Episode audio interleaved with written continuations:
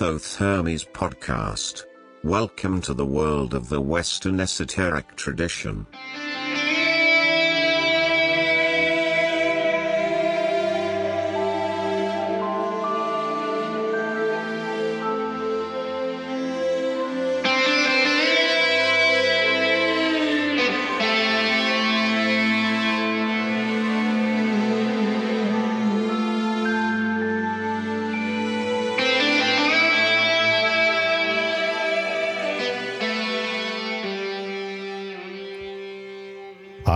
Welcoming you all to something that we have never actually done on the Hermes podcast. It's a new feature, and I thank my guest today, David Beth, very much for having agreed to do this question and answer session. Hello, David. Good to have you back here. Yeah. Hi, Rudolf. Good to be back. I'm looking forward to this. And uh, yeah. No, it was interesting because after the interview that you did for me a few weeks ago, uh, many people wrote to you and to me with their very specific questions. So I find that very interesting because um, not often that much feedback is created and i think we must have done something right that day when I we agree. recorded that agree, yeah. so so we decided together and thank you for agreeing to do this david um, that we should maybe pick the most important and most interesting questions out of the bunch and um, that you would agree to answer those questions publicly here in this sure. recording and sure. uh, so everyone will be able to get those answers and have a kind of follow up on on the first interview yeah i'm trying to uh, answer as much as i can so uh, let's see how this goes I, and uh, where i'm sure i'm sure you will you will be doing very well um, the the questions that we had we received mainly went into three main topics and themes and we kind of agreed together that we put them together into three topics which we do one after the other. So the first is about cosmic gnosis your your personal i would say cosmology and system that you are working on and its relation to satanism or not or whatever. We come into that a bit. That's the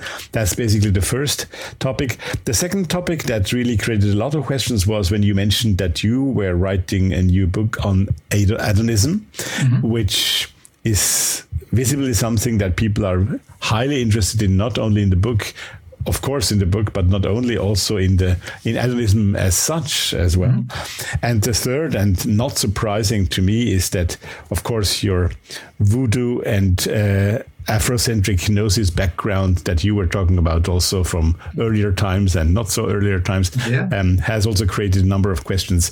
Um, shall we go in the order I, I gave you the topic? Sure, do you sure, prefer? Sure. Absolutely. No, no, no. You, okay. you just shoot and I just, uh, yeah. Right, right. I'll, I'll, I'll suggest we, we start with cosmic gnosis, then we do the voodoo questions, and at the end, the adonism, because that's the future for your book. Maybe that's the best order. Yeah, right? yeah, absolutely. Good. So, well, let me forward those questions. Now, the first questions, um, the first question that we received about cosmic gnosis, uh, it says, how does this cosmology that you discussed in the recent interview, Cosmic Gnosis, though, influence how you live your life, how you are present in your daily life? How does that influence your yes, your daily life? Well, um, it actually influences every minute of my daily life because uh, um, the cosmic gnosis. Um, I will not go into the exact uh, specifics of it. Uh, that should be, um, you know, left to people um, by re- listening to the uh, previous interview. Absolutely. But um, it's to me the cosmic gnosis uh, gives me a daily reminder of uh, how important it is to live in the presence to live in the now, not to try to always live in a linear um, time frame where uh, basically we uh, set artificial goals for the future and uh, then um, are manic in pursuing those goals and trying to achieve them. Um, and uh, so we never actually um, enjoy the place that we're at at the moment, but constantly are already envisaging uh, some type of uh, future achievement or uh, whatever it is that we are looking forward to. And um, if it then doesn't really um, is achieved as we have already projected it in our imagination, um, we have a bad time, we have bad uh, moments and experiences, and even as soon as we have reached the goal, we already set new ones. So this is the typical thing I try to avoid. So the cosmic gnosis allows me, um, because of its specific specific uh, cosmology and its specific teachings of uh, circular time and so forth um, allows me to um, live much more in the presence, uh, try to enjoy the moment uh, as is. Um, and everything uh, uh, that this gnosis teaches basically points um, to the discovery of where we're at at a given moment. So not the past either. So it's not the future, not the past, but really the present, right? The present, and however, the present is influenced by the past rather than um, the present and the future being one item that belongs together. Um, in in the in the in the circular time um, that I experience or that I work on is basically. Um, uh, it's basically you could say it's basically um, an esoteric uh, life philosophy where um, basically uh, uh, uh um, you know, and this comes in, this, this connects with ancestral worship and so forth. Um, past experiences, and, uh, in, in, and if the time is running in a circular fashion, um, the present moment is always influenced um, by the past, um, but not so much by linear past as such. It could also bridge, you know, vast gulfs of time. Um, mm-hmm. and the past, however, always invigorates and empowers the present moment. So um, the uh, the pillars of my life is uh, the past and the present, and how the present is influenced and empowered by the past. Right. Great. Well, thank you. Um, now, I find that question very interesting. Essentially, if if David today had to teach David 20 years ago, um, which road of actual practice would you take the young man on? Well, I wish 20 years ago I would have a David to actually um, take me by the hand a little, uh, a little more. Well, um, I think um, what I would prescribe is um, a very, unfortunately, I believe that we live in a world where um, the type of experience, the type of life experience, um, uh, where life is at the center of experience rather than some type of idealist goal. Um, this is very, very hard to achieve in the life uh, and the environment and the world we live in. So, mm-hmm to break through this kind of Gnostic barrier, this type of adversarial barrier, um, um, I would I would actually teach if he would be an initiate.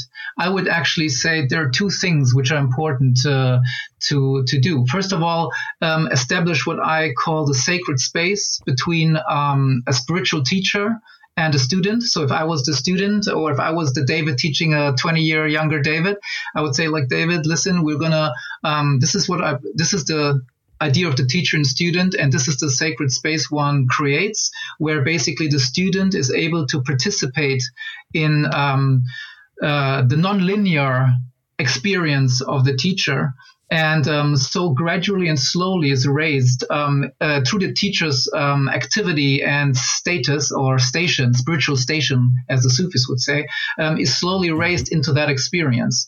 And at the same time, I would um, slowly um, uh, prescribe a closer life together with nature, like um, observe the seasons, try to live um, uh, uh, according to um, what life teaches us every day. Go outside, but do not li- do not see nature as a commodity. Do not experience um, the natural world as something that provides, let's say, a basis for our life. Like we have to keep nature clean and healthy because it provides crops and, you know, not polluted because it, um, you know, uh, allows the species to live further. But um, tr- so don't try to see it as a commodity. And it's good to be nice to nature and regardless, but um, do not be nice and, and, and kind and, and, and caring for nature just because it is provides the basis of our um, anthropocentric existence. But um, uh, uh, uh, try to experience nature um, on its own terms.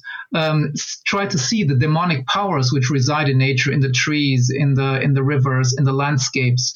These things have a, a, an enthusing power, which, if we allow it to impact on us, um, come to bloom because we receive them in our soul and at the same time they empower us and give us a very different perspective on life and of the place that we actually live in it allows us to bond in a very intimate way uh, with the here and now and the place we live at so this is these are the two pillars which i would probably prescribe to someone um, mm-hmm. Mm-hmm. the path uh, i might add now my personal question just to that because i think it fits to what you just said um, given the actual situation that big parts of, of, of the world are going through at the moment with this uh, being having to stay at home, having to stay basically with the people you are normally surrounded by and etc. etc. Even going out into nature is to a certain extent limited. Um, uh, does cosmic gnosis and your lifestyle is is that giving you certain recipes or help in coping with that situation? Absolutely. I mean, it, uh, I think it actually ties into what we just said as well, because now yeah. people are um, literally confined to their homes. You know, all the, so now they live in a, uh, for the first time, a lot of Westerners now live in a in a situation where they do not know what the next month will bring. Will the stores open again? Will my job uh, it, will be will be much? Is, is it safe?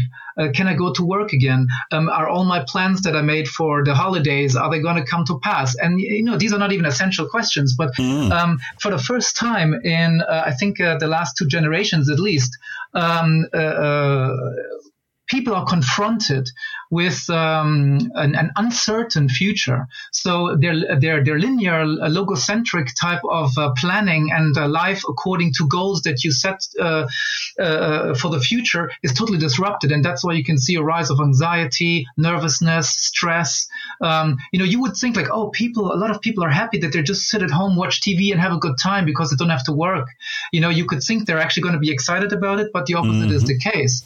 They're, mm-hmm. um, you know, if somebody would tell them, sit at home for four weeks or five weeks and then everything is going to happen again and they have a clear vision and picture of what's going to happen everything will be fine they but could enjoy the exactly could enjoy yeah. uh, but yeah. this uncertainty is making them mm. insane so um, the cosmic gnostic uh, who actually lives in the moment um, actually sees that his uh, worldview is basically confirmed in the craziness and anxiety that most people who do not understand this type of cyclical um, experience um, uh, provide. So um, yeah, it actually helps me to um, center myself, to um, you know um, deal with things that are essential. Um, and since I have never really prescribed for the last 20 years um, into a life of uh, artificial goal making, I can try to perfect the moment I have. Yes, no, I understand absolutely. Uh, that's what that was also incited my question, what you just said before, and visibly we go in the same path there. Right now, I have several questions here regarding cosmic gnosis and Satanism and relation to black magic, etc. So let me put the first forward. You have the reputation in many places of being a very dangerous magician in the sense that your work navigates some of the darkest areas and yields special magical powers. Are you a black magician and can your work be considered left hand path? Well, you know, um, well, as you see, um, I'm a very nice guy. So first of all, um, no, I, I, find such ca- uh, categorizations. I mean, um, they are literally. Um, I, th- I, find them intellectually a little bit, um, yeah, annoying. You could say because, um, of course, people need this. People need uh, little drawers in which they can fit people and systems mm and so forth. But well, I would say the black magician depends on how you uh, depends on the position you're at looking at my work. If you consider my work heretical to your work, probably I'm a black magician because, uh, you know, um, my work is strictly non-transcendental. It is strictly directed against any type of uh, transcendental um, superiority or the superiority of the spirit. Um, my uh, work is strictly um, based on the uh, uh, concept of life as the dominant and most important uh, factor of my uh, uh, spiritual work, life and so and connected to the soul, rather than transcendentalism and spirit.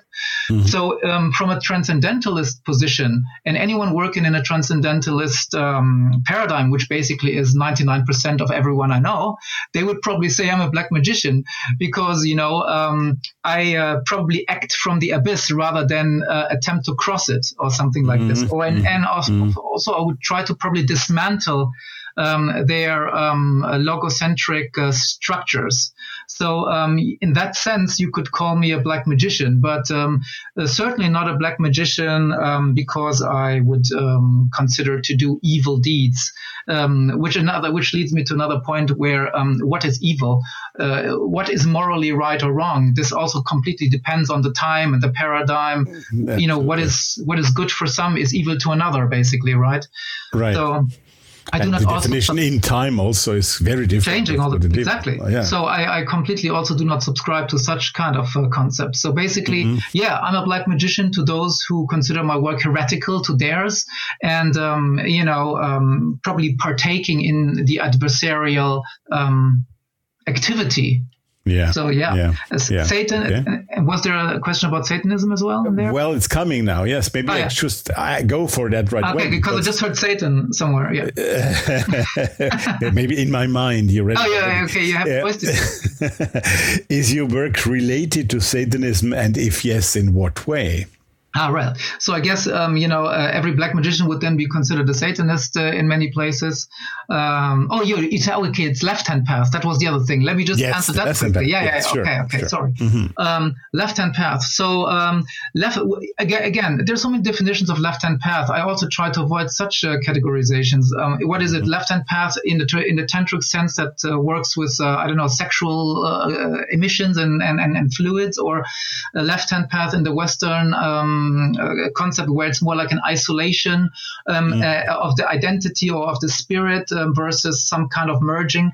Uh, well, I guess. Um, I, I could be considered left-hand path in the sense that uh, an erotognosis is very central to my work, um, but it doesn't necessarily need to be in a, ten- a specifically Indian tantric um, uh, way. But there's a specific way we um, employ an erotognostic ecstatic type of gnosis.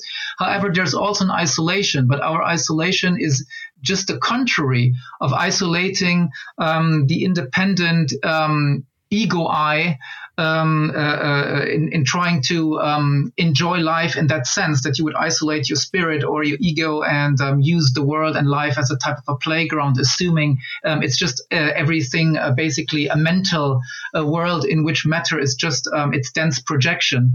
So um, what I consider the isolation is basically we need to isolate the soul from the spirit. So if we can isolate what I call the demonic um, center, the demonic eye, or the, the black hole um, from the influence of the spirit. This is an isolation of a cosmic type. Um, in which the spirit is discarded or suppressed or basically enslaved. That's how I uh, term it in our gnosis. It's an enslavement of the spirit in favor, uh, in service of the soul. Once this isolation happens, um, uh, well, I guess that would be left hand path.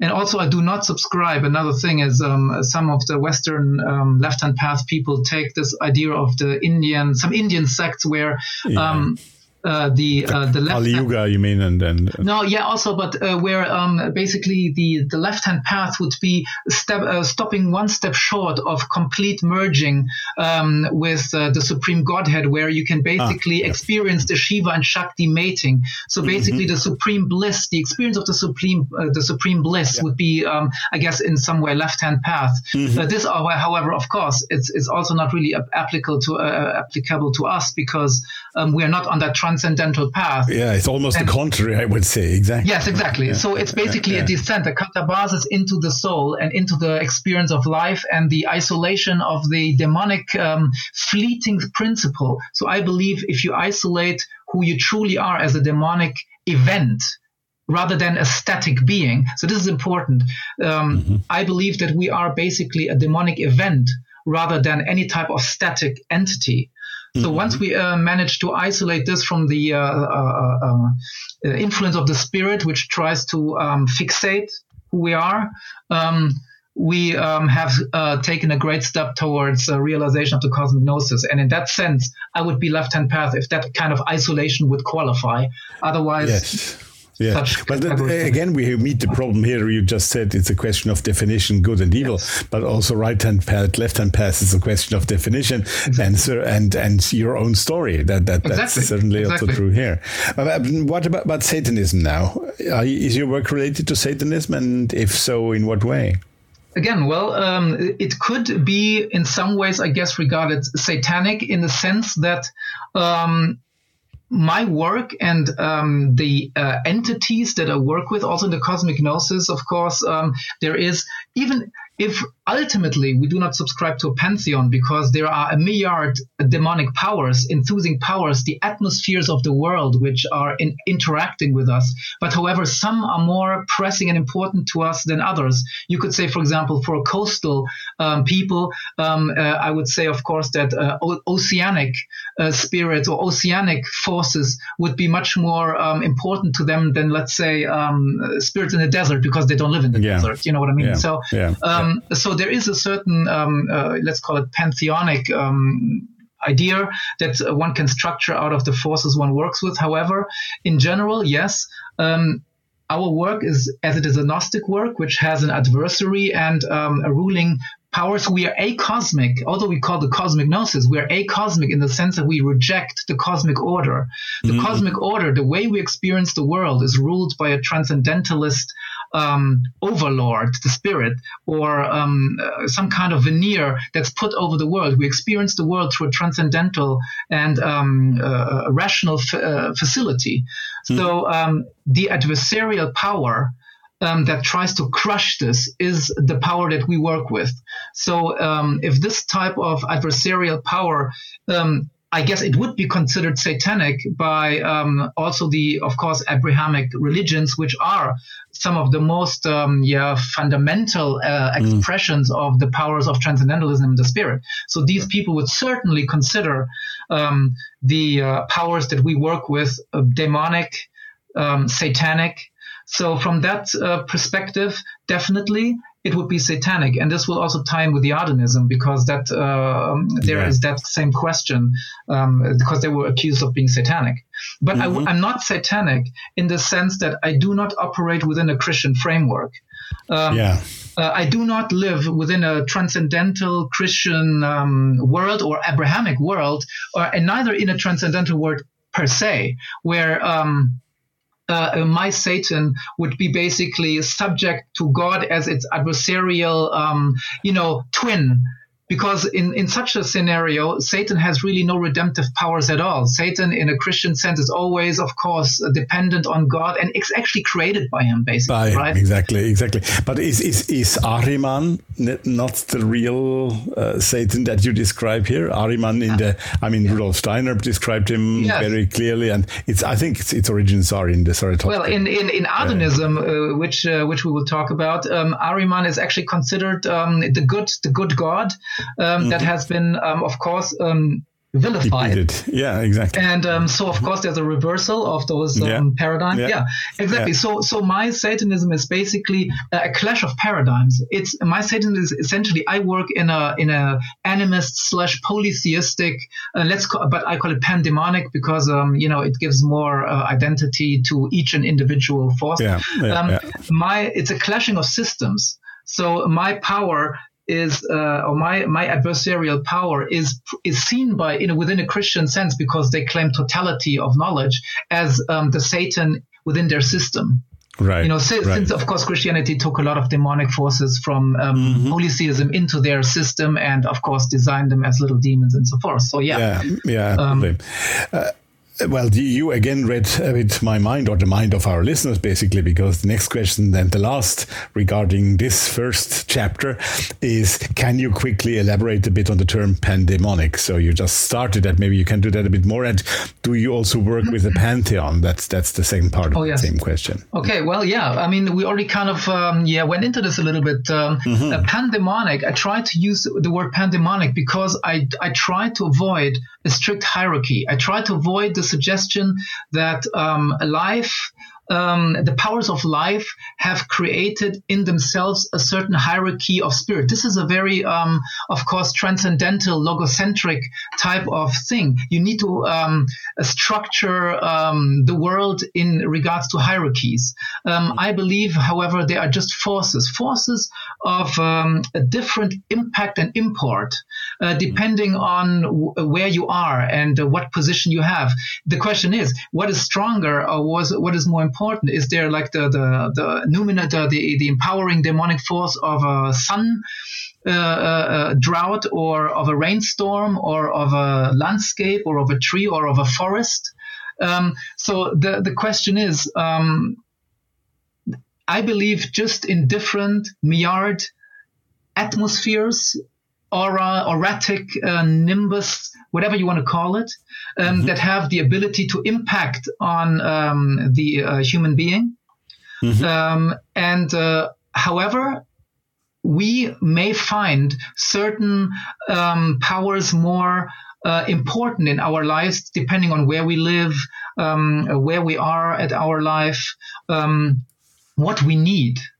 And right. in this case, we can um, construct certain hierarchies depending on our needs. This means if I would move to Haiti, or if I would move to Africa, or if I would move to, I don't know, Canada, um, probably my uh, uh pantheon or my hierarchy um, of powers would change because suddenly some would fall away because, I don't know, those um, spirits don't exist in some certain place, um, and some others would become very dominant. Let's say mountain range or something is mm. very dominant mm. here. Um, mm-hmm. the, the, mm. power, the, the, the, the, daemon of a mountain.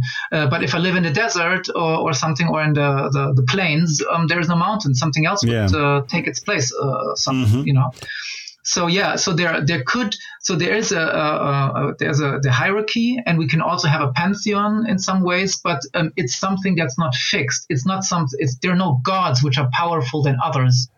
In, so it would not so much depend on sense. the on the on the person, but also or even more on the on say on the area on the geographical historical surrounding that you that you're it, in, right? Exactly. It it mm-hmm. exactly right. It um, mm-hmm. it really will depend on um, how empowering um, that uh, landscape or um, the area, the environment is in which you live, and how mm-hmm. much you're able to connect to it in that um, demonic sense. Yeah. Um, this is how it would be for me. Um, yeah.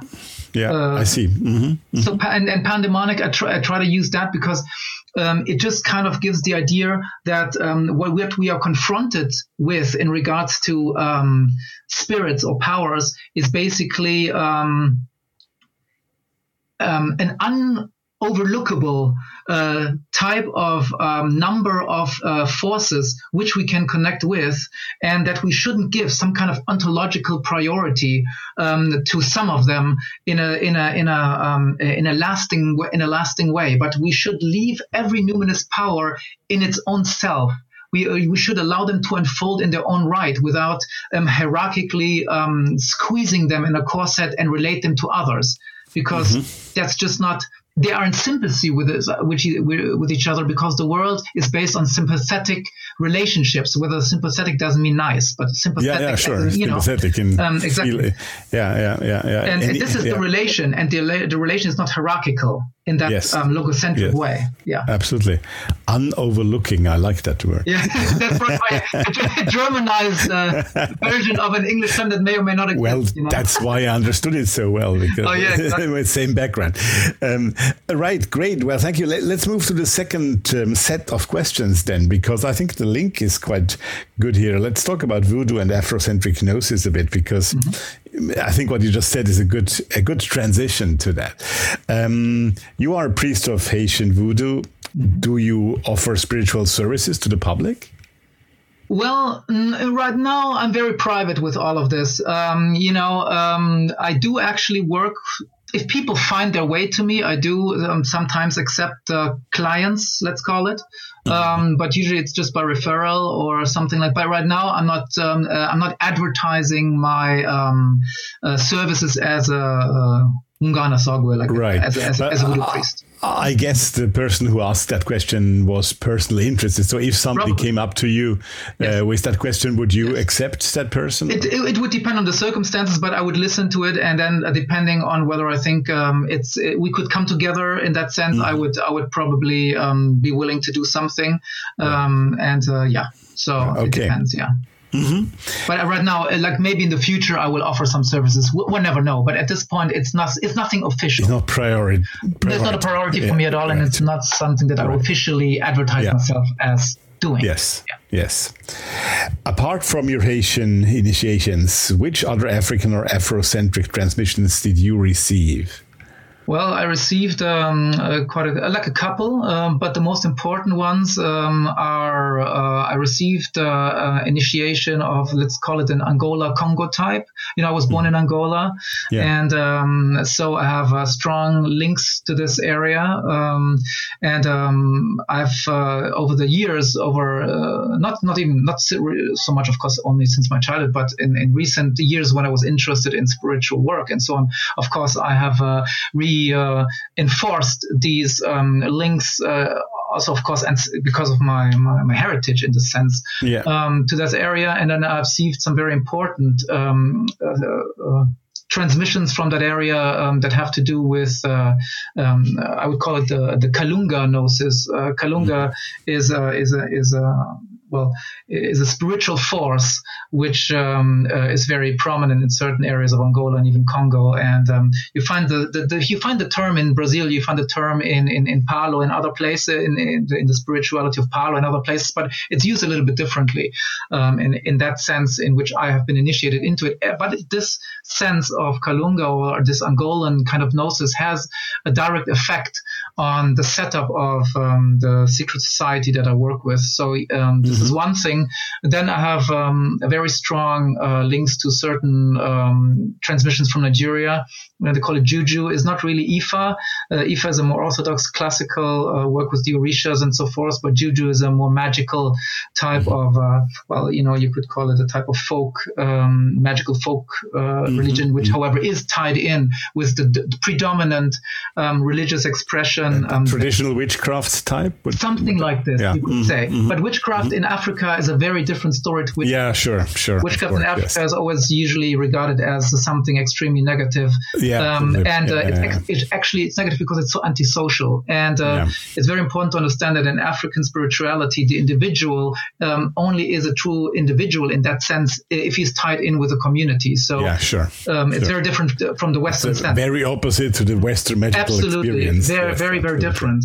Yeah. So um, yeah, so it's it's it's however it's a very it's a very uh, magical um, type of folk tradition you could yeah. say, um, which yeah. also is important to me. And then I have uh, lived in Brazil for many years, and um, mm-hmm. uh, that is where I have received um, uh, a Kimbanda um, tradition, which uh, transmissions, um, which uh, also tie in with Angola. So um, this is something that is also important to me, but it's not so influential on the uh, work I do in a secret society.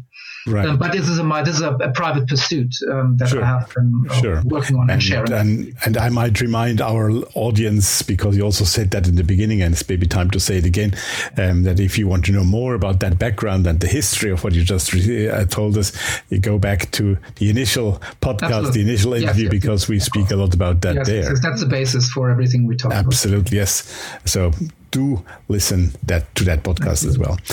Right. Next question then. Some of the work you are most famous for is your Voodoo Secret Society. You just yeah. mentioned it. Mm-hmm. Can you tell us more about the work you do there and which major elements come together in it? And also, does it conflict in any way with your traditional initiation or work as Hungan Asogwe? Well, that's a that's a long question. Let's let's try to see if I can uh, remember everything. I can and re- uh, repeat the second part later. yeah, let's see where we go with this. Well, um, uh, uh, what is special about the secret society is um, so uh, it's first of all it's based on um, uh, Haitian voodoo in the sense that it works mainly with um, Haitian voodoo elements. Um, with elements that you um, that one could encounter in those uh, uh, local secret societies um, they have there. However, um, it uh, the special thing about it is that it actually um, uh, affirms a kind of agnostic issue in the world. So uh, this is, of course, the influence of the cosmic gnosis. So um, the Voodoo Secret Society has a specific task.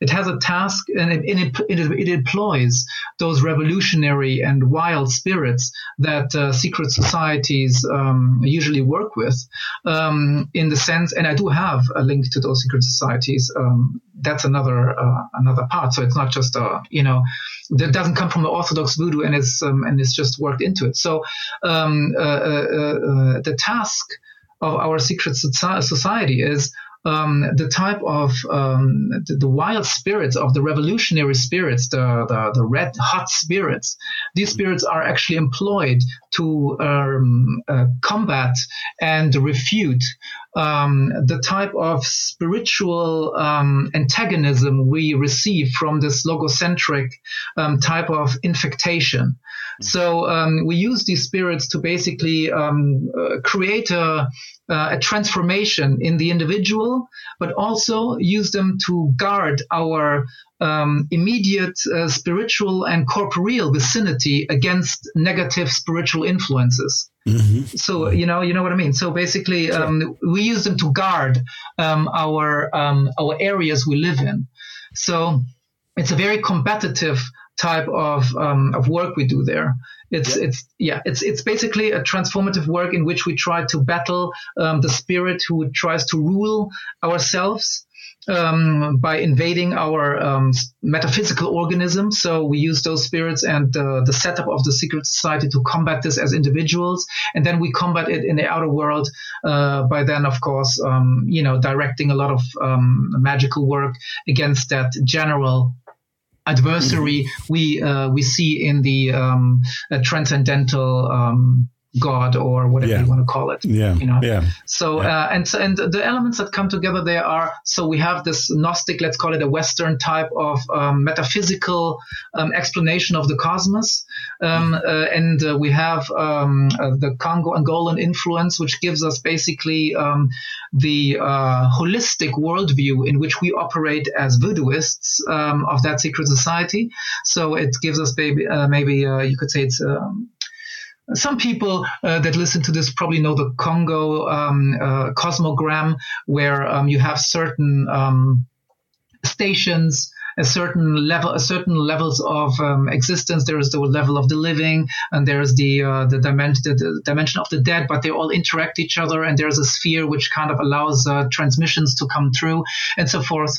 So um, we use Congo Angolan um, uh, transmissions and influences as the um, uh, the strong dominant um, cosmogram which guides us once we have broken through that uh, layer of spirit.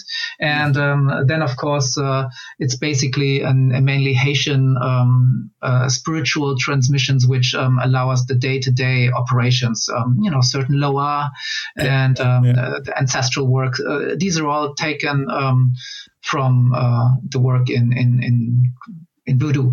And um, th- does my work as a Hungan uh, would uh, in uh, conflict? It would with it? conflict in any way with that? Yeah. Well, um, I would. There are probably purists everywhere would say uh, in in Haiti there's a there's a there's I think a saying which says. Um, uh, Bizango is not Guinea, uh, which uh, kind of means like um, uh, Bizango is one of the secret societies. Um, it does not um, go uh, well with um, uh, people who work with the Guinea, the the mm-hmm. righteous mm-hmm. type of mm-hmm. spirits. But of course, this is just um, the, the, let's put it like this: the people who are more deeply involved in it. Um, also, like the late uh, Max Beauvoir, the, one of the great mm-hmm. priests of voodoo, um, yeah. they all say that voodoo is one. The secret societies have their place, even in Haiti. They, you know, they they have their place to defend um, uh, people against, uh, you know, t- tyrants and um, you know, uh, uh, criminals and so forth. You know, it's mm. more like uh, this type of society.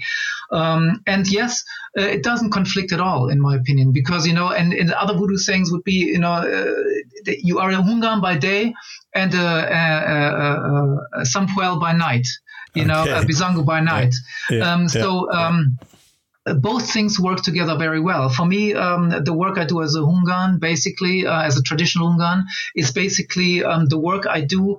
I, I, work within the holistic framework of um, the Afrocentric spirituality that's free of the spirit, that's free of the intrusion.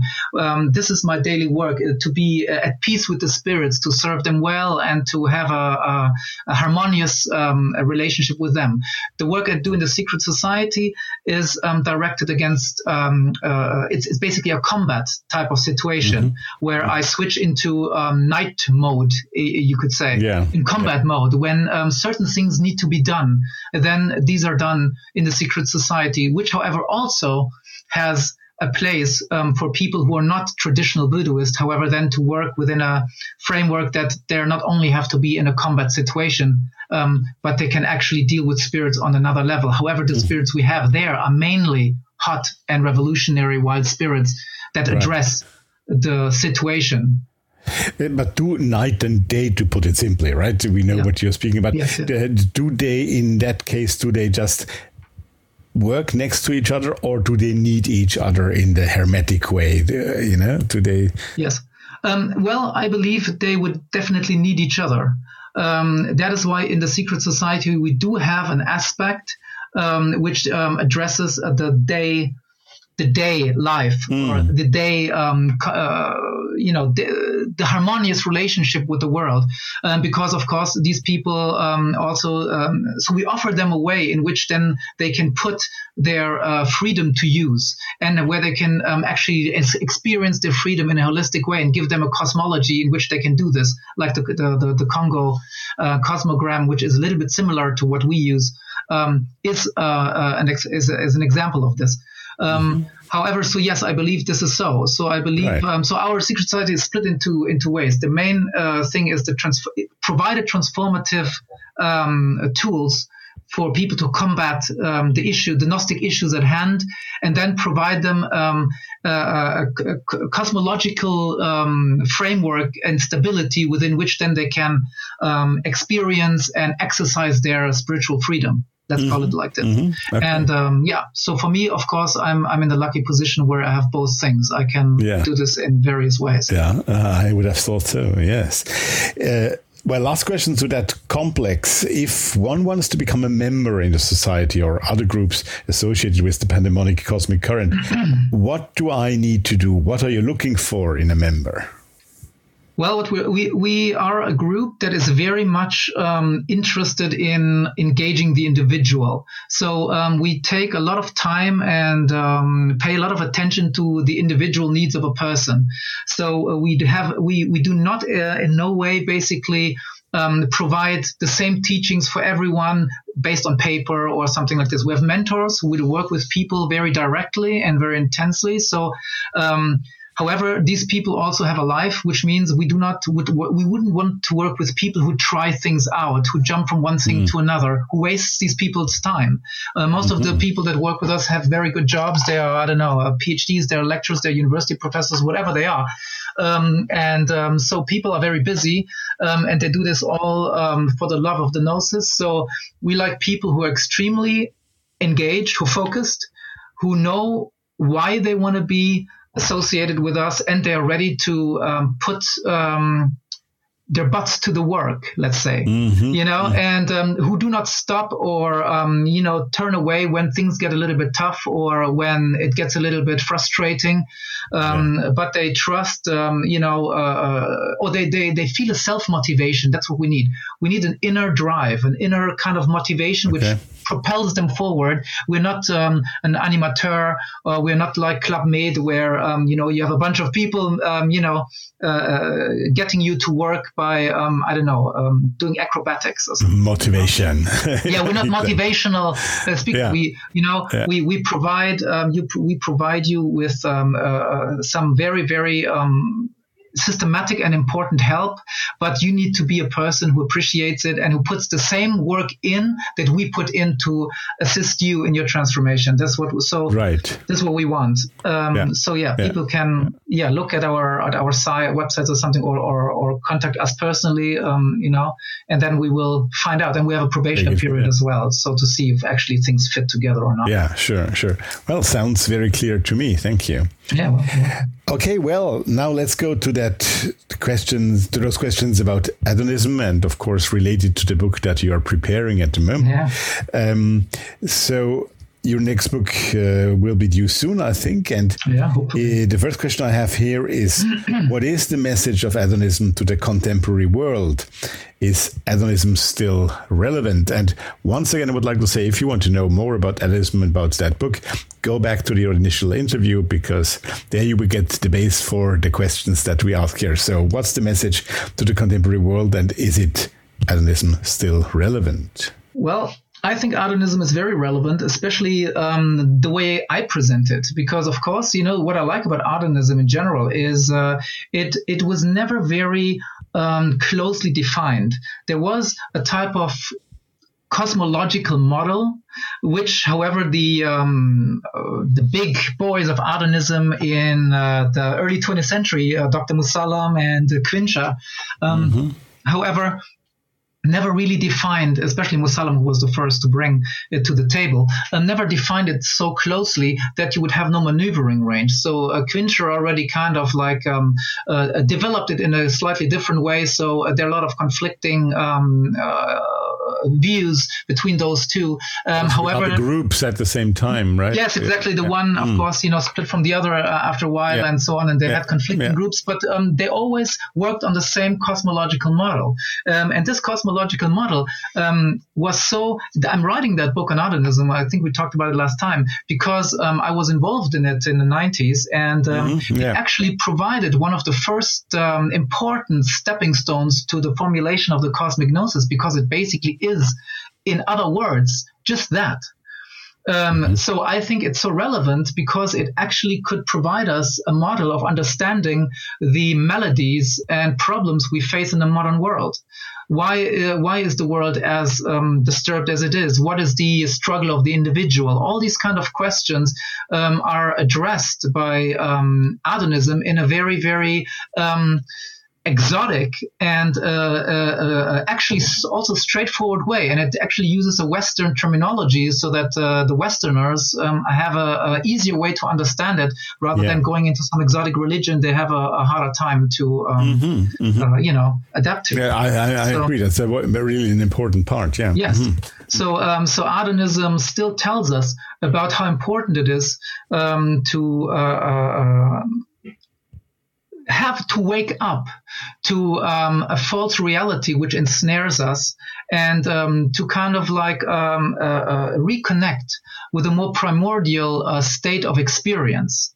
Um, which is still out there for us to reach, um, but it's basically um, closed off to us because an adversarial um, the Adams would call a, a, a, world soul which has usurped the previous world soul, which was responsible for for the um, uh, the world as we know it, and um, uh, for us as being in the world, um, that this um, usurper has basically um, taken control of the world and our and our of our metaphysical experience, mm-hmm. Um, and that this uh, uh, uh, metaphysical usurper is basically no no one else but uh, the God of Abraham uh, Abrahamic religions, and like we said before, of all the other religions um, that existed in a, in a, all the dualist religions, uh, all the Zoroastrian religions and so forth. Yeah. Um, all of these um, are shadows of that. Doesn't that remind us of Ahriman once again, right? Exactly. Yeah. Yeah. So, so, so basically, what? Um, so yes. So basically, the the importance of Adonism today is um, it gives us a model to work with um, if we if we believe or if we experience that the world as it is um, seems to convey a false reality um, uh, and that we're able to break through to another layer of experience. So um, this is this is how it is for me. So the terminology of Adonism basically, um, to me, um, re- represents or reflects um, the struggle between the spirit and the soul, between a transcendental usurping force and the, the forces of life, which uh, are our true essence. Right. Does Adonism aid in the spiritual development of its members? Well, if you take Musallam um, uh, at face value, he said it wasn't really necessary anymore when he said because he um, uh, and he and Quintscher were kind of like um, you know back they were not really clear about this, but sometimes they were, sometimes they they were not. They said in the year 2000 um, the usurping uh, power would actually lose its grip, and uh, the old um, uh, ruler um, Adonis, in the sense, would uh, uh, reclaim his throne, and um, so everybody would kind of um, uh, return to a kind of a blissful state of life. Um, uh, sometimes he wasn't really clear on whether he actually um, calculated the um, the time frame right, or Quintscher wasn't, you know. So. Um, so, uh, however, I of course I, I, don't I don't buy into such models. I do believe that there are aeonic shifts and that there are certain type yeah. of you know uh, yeah, well, influences which shift a little bit toward the one or the other uh, side. Sure, um, sure. And uh, the only thing that happened in the year 2000 is basically that I had established an Adonis Lodge uh, at the end of 99. So maybe that was the portion. Otherwise, the world is still waiting oh. for a general bliss, isn't it? exactly right. but uh, what I what I think is that the world is able to break through easier and more directly to what Musallam would consider and uh, Quintscher would consider um, the um, Adonist reality. Um, mm-hmm. It's it's possible, or the primordial reality, or whatever you want to call it. I believe it uh, has become more it has become uh, more easily possible. So um, uh, the Adonism that I represent, or my development of Adonism, basically, of course, addresses um, uh, the, the, the, spiritual alchemical transformation of uh, the individual, um, the uh, casting off of the uh, Molchos nature, which is uh, what uh, the Adonists call the usurping power. They call it Molchos. That's the spirit. That's the that's the god Molchos, or the other. They don't even use a name, not to mm-hmm. empower it further. Yeah. So um, the alchemical process of casting off the power of the other or Molchos is the inner goal of uh, of the otherness and at the same time um, to uh, dismantle it in the um, outer world as well. So yes, right. I believe the way it's uh, presented in my work definitely has a very strong um, interest in the um, spiritual transformation of individual. Mm. I guess. Now I have to add my own salt again into that question. Um, would do, would you uh, underwrite to that that you shouldn't name the adversary in order not to empower it? I think it's actually a very interesting concept. Um, I actually like it uh, mm-hmm. because um, uh, uh, um, if you believe that names have power, especially if you um, are subscribing to an Abrahamic model where the word the word became flesh, where the word is so important um, in its uh, spiritual metaphysical um, uh, setup, mm-hmm. I believe that the word of God, you know, like even of course Jehovah or Yod He mm-hmm. and stuff like this, mm-hmm. you know, the the yeah, um, the, the, the, the taboo around surrounding the name and so on. I think um, naming things and, and, and especially collectively um, mm. provides power to that. So it cr- creates an egregorial and energetic pool of power mm-hmm. which feeds this particular um, uh, entity. So um, I like to call it the other because it also kind of alienates it a little bit. Mm. It helps uh, people to alienate it from their system. So in this sense, I like it. Um, but there are also um, in the book probably as well. I will include some rituals or ritual I did, uh, which basically uses um, the, the, the Hebrew name of God um, in an in a very you would probably then call it black magical satanic mm-hmm. way um, mm-hmm. to dismantle its power. So you know the Yod He and so right. on. You know right. how right. And, you know how it's taught yeah. in Abrahamism. How this brings yeah. the the uttering of those. Uh, to, to, like, to, bring the world into being and so on, and you can actually dismantle it by you know using sure. uh, the words and the names the and the vowels around. in a heretical yeah. fashion. Well, yeah. it's a, it's a basic question because you can take that from New Age, who only talks about the good side and not about the bad side, in order to avoid the bad side, which yeah. I don't subscribe to. Or you can even into Harry Potter, the name of Lord Voldemort is not spoken out in order not to enable him, right? So that's right. That's right. Yeah, yeah, yeah. So basically, I guess that's exactly the the the, the paradigm they have they have uh, subscribed yeah. to Musallam. yes. Yeah, exactly. Um, I mean, I think you answered partly that third question already, but uh, maybe in a, maybe do it uh, a little more and in a more uh, um, uh, systematic way. Which are some of the major teachings of Adonism? Well, um, the, the, what I find most interesting, the major teach- some of the major teachings of, of Adonism is basically um, a type of um, cyclical and also aeonic uh, cosmology. Like the world basically didn't come into being by command. The world was born from chaos. So um, the idea, this again ties in perfectly with the cosmic gnosis. Yeah, so, so life, say, yeah. exactly. So life was already there. So nobody there wasn't any kind of trans there was no mental transcendental um, uh, non-being which wanted to know itself and uh, you know commanded itself into being or something like this mm-hmm, um, mm-hmm. but there was uh, chaos which is basically um, life in an undifferentiated state. And um, the way the cosmos came into being actually was by chance. This is really interesting because um, specifically, um, uh, Musallam said the uh, Adonis transmission teaches that um, in chaos, of course, the sexual the sexual um, organs or whatever you want to call it were still already present, male, female, and they Mm-hmm. um, randomly met uh, and um, infertil and basically fertilized chaos. And um, after a period of time, which they call the first aeon, um, chaos gave birth to um, time and space. Which Right. Mm-hmm. uh, they called under the, they have god names for that, um, Belos and Biltis, uh, Yeah, if I remember yeah, correctly. So it's actually a Baal's cult as well. So it's actually Baal. Oh, really? So um, yeah, sure, Belos. Yeah, so yeah, um yeah. so basically uh so and then these these two so then the cosmos is the first time the cosmos the cosmos then structured into um polarities right there has to be a Mm-hmm. male and a female um uh, gods even in in Adonism they say um, a god without a goddess or a goddess without a god basically um if there are no polarities um to uh, basically um, uh, uh, balance each other, um, there is no God. So the God is not Belus or Biltis, but the God, the true God is Belus and Biltis conjoined. Same Right. as later when Adonis is born um, by those two. Um, There's Adonis and Dido, which then are also lovers. And um, however, Adonis and Dido only conjoined are the most powerful couple uh, or Yeah. the most powerful god. So they, they would lack something if they wouldn't have the other. And this comes into play then. So basically, what you have is a, a cosmos that is being born rather than created. Then there is the idea of aeons. So basically, the world will go through various phases. Like, the, Right. you know, first this couple is being born, time and space. Then there's Adonis and Dido. Then there's the rule of, of the usurper. Um, and then, however, there's the rule of Adonis and Dido again. Until then, the world is actually reabsorbed into chaos. So then basically the world ends and then everything um, is Starts being again. Exactly. And uh, actually, it starts again in a different way. So you have the eternal Right. return of the same, but in different form. Right. So basically, every everything gets recycled, and there will be new gods and new um, situations, um, and this is really interesting. So um, you have nothing of some of a transcendental um, daddy uh, who uh, rules uh, uh, uh, what happens.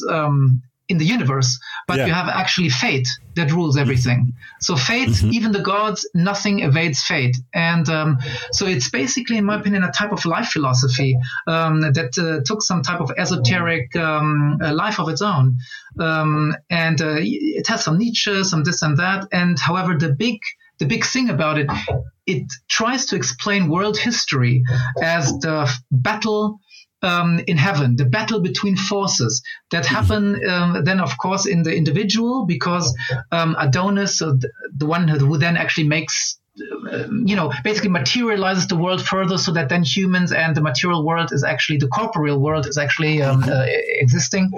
Um, that uh, basically the entire world um, is basically uh, uh, uh, the result of the struggle between Adonis and Dido um, and the jealous, unbalanced, because he has no spouse, unbalanced usurper who takes over and tries to Right. make the world his own. And he does this by falsifying um, the true events that took place, the true nature of the world he falsifies. So Yeah. he creates false prophets and uh, has them create a false transcendental religion where he himself is the supreme source that brings uh, things into being. And he uh, weaves the web of uh, deceit and conscious, uh, basically rational consciousness, which then alienates us from the cosmos and from life itself and from Adonis, Right. who is the, um, you know, has to do with the passions and um, the, uh, the, the, the- essences. yeah, yeah, exactly. yeah. Mhm, mhm. So, so the world that Adonis and Dido has created is basically a world of bliss, and uh, the world was the world came into being as a result of their lovemaking. Right. Um, the gods fell in love, and um, their uh, love making, or um, sometimes they say, well, it's it, it was like um, a, a, a, the, the present of the groom to the uh, to the to the bride Mm-hmm. um, to celebrate their passion and their love and their lust Mm-hmm. for each other. Um, and that is why um, um, Musallam said the only real um, worship of the gods is a sexual act, because the sexual act and the genitals are basically the signs of the gods. yeah. in- yeah, and the signs of the gods. Else. And it's not actually procreation we're talking about, but literally. No, no, no but uh, recreates the situation that we recreate the situation it. exactly. Right. So basically, um, the the the passionate lovemaking between um, people, and he and and and they actually extends this also to um, homosexual people, and um, mm-hmm. you know, it doesn't necessarily. It is also a very it was very radical. Um, no, and they, sure. they, oh, they sure. had a lot of radical um, uh, demands for reforms about uh, freedom of women and so forth, all reflecting that um, uh, that that anarchistic freedom and love, uh, passionate state of Yeah. existence, which reflects the primordial life. which created also a lot of problems to them in the in 1930s in Germany, of course. Exactly, and Right. especially Vienna. Uh, There was a, yeah. in the, you know that the Musallam had his um, lodge, his uh, Hekate, Yeah. was it called, Yeah, in Vienna, and he was Mhm. basically uh, persecuted there because they thought he was kind of like in, you know, throwing orgies and selling like uh, aphrodisiaca, you know, to make people have more fun at the orgies. you know? Exactly. yeah Exactly. so yeah. so so yeah so basically it's um it's it's a very it's a very interesting and um ecstatic form of uh, uh, um, uh, of, of Gnostic teachings, which teach the struggle of the soul, of the passions, of uh, the primordial human, um, who is an ecstatic uh, being rather than a rational type of, um, you know, logocentric type, against the forces that keep him so um, in bondage. yeah. Um, yeah. and that's and, that's, yeah. and, and, and the way it's done is very beautiful and it's very powerful. So, Sure. um, yeah. yeah, good. Well, that brings us to, to the last question already. Um, will your book on Adonism contain your own work and research or present an overview over general Adonism? well, it, I think it, it does both in a sense. Um, basically, um, I'm never the type of person who just writes a book that wants to summarize somebody else's work. Um, but uh, as I said, also, um, what they did is the the actual in the writings of those of those um, old Adonists. Is, there's not so much actually written about specifically Adonism. So there is, of course, some things that are specifically Adonist, like the cosmology and so forth. But they have taken, like a lot of these people, um, the Fraternitas Saturni as well, they have taken um, all the on vogue magical teachings of the time um, and then kind of just Adonized them in the sense that they kind of like just, you know, changed a few things and kind of like said, oh, well, you know, Abramelin, for example, you just changed, you know, those few things. And then, you know, it's, it's basically an Adonist operation and so forth, you know. So they've they've spent a lot of time um, basically republishing all types of um, grimoires and uh, this kind of stuff uh, um, by basically just giving them an Adonist veneer. So my work will basically be um, a deep investigation um, of Adonist principles and how they can be used. Um, it's basically a development of Adonism as Right. what you just uh, said before, as a as a as a ma- as a powerful magical tool of self transformation and um, spiritual warfare. Right. So um, basically, so but however, this is firmly based on um, Adonist teachings of Musallam and Quintscher. So fir- it's firmly based on the cosmology. So you will learn, of course, um, the basic principles that are unique to Adonism, uh, but you will actually see then how they're employed um, when they have gone through my school of thought. Um, So basically, I present the cosmic gnosis in Adonist clothing, but not not in a, in a in a way that they would be in any way conflicting or, or twisting them or turning them around. Right. Because Adonism is essentially the cosmic gnosis, in other words, and using um, just some different uh, terminology and um, concepts. So I will actually. Um, Basically, I will I would teach Adonism, but you will see its close relation to the cosmic gnosis. I'm sure Right. for those who know about the cosmic gnosis. Yeah. Right. Any news on on the date already for the book? Not really, because we also have to. The, the Corona um, situation is um, uh, playing a little tricks on us because we don't really know when all the uh, factories will work again with the printing and the binding and so on and so forth. So there are some issues there. Um, also, I was um, very very tied up uh, with uh, some things here. Um, uh, uh, I couldn't actually um, work uh, in the last uh, six weeks because I was um, homebound. Uh, Yeah. My hands were tied, but it's things are working again, and it's not much to do. It's not much left to do. So I would say June, July. Good. Well, we'll let our people know here. So Yes. just make sure you let me know, and I will let them sure. know, of course. For sure. Great. Well, David, um, that was the questions we had. Well, Yeah. thank you so much. I think it was a couple of really interesting questions, and thank you for your great answers. Well, and I hope something came uh, came out of it. I'm sure. I'm sure people will enjoy. Thank you for doing this, and I hope, uh, as you said, people enjoyed. I'm sure they enjoyed that, and I hope they enjoyed the idea. And um, we'll see. We'll see how things in the podcast will also be taken further with with with new ideas in that sense. Thank you so much for being part of it. Well, thank you. I love uh, your podcast, of course. You know, and uh, yeah, thank keep you. up the good work. Um, I'm thank looking you. forward to what the future brings. Great. Well, speak soon then. For sure. Bye-bye. Bye.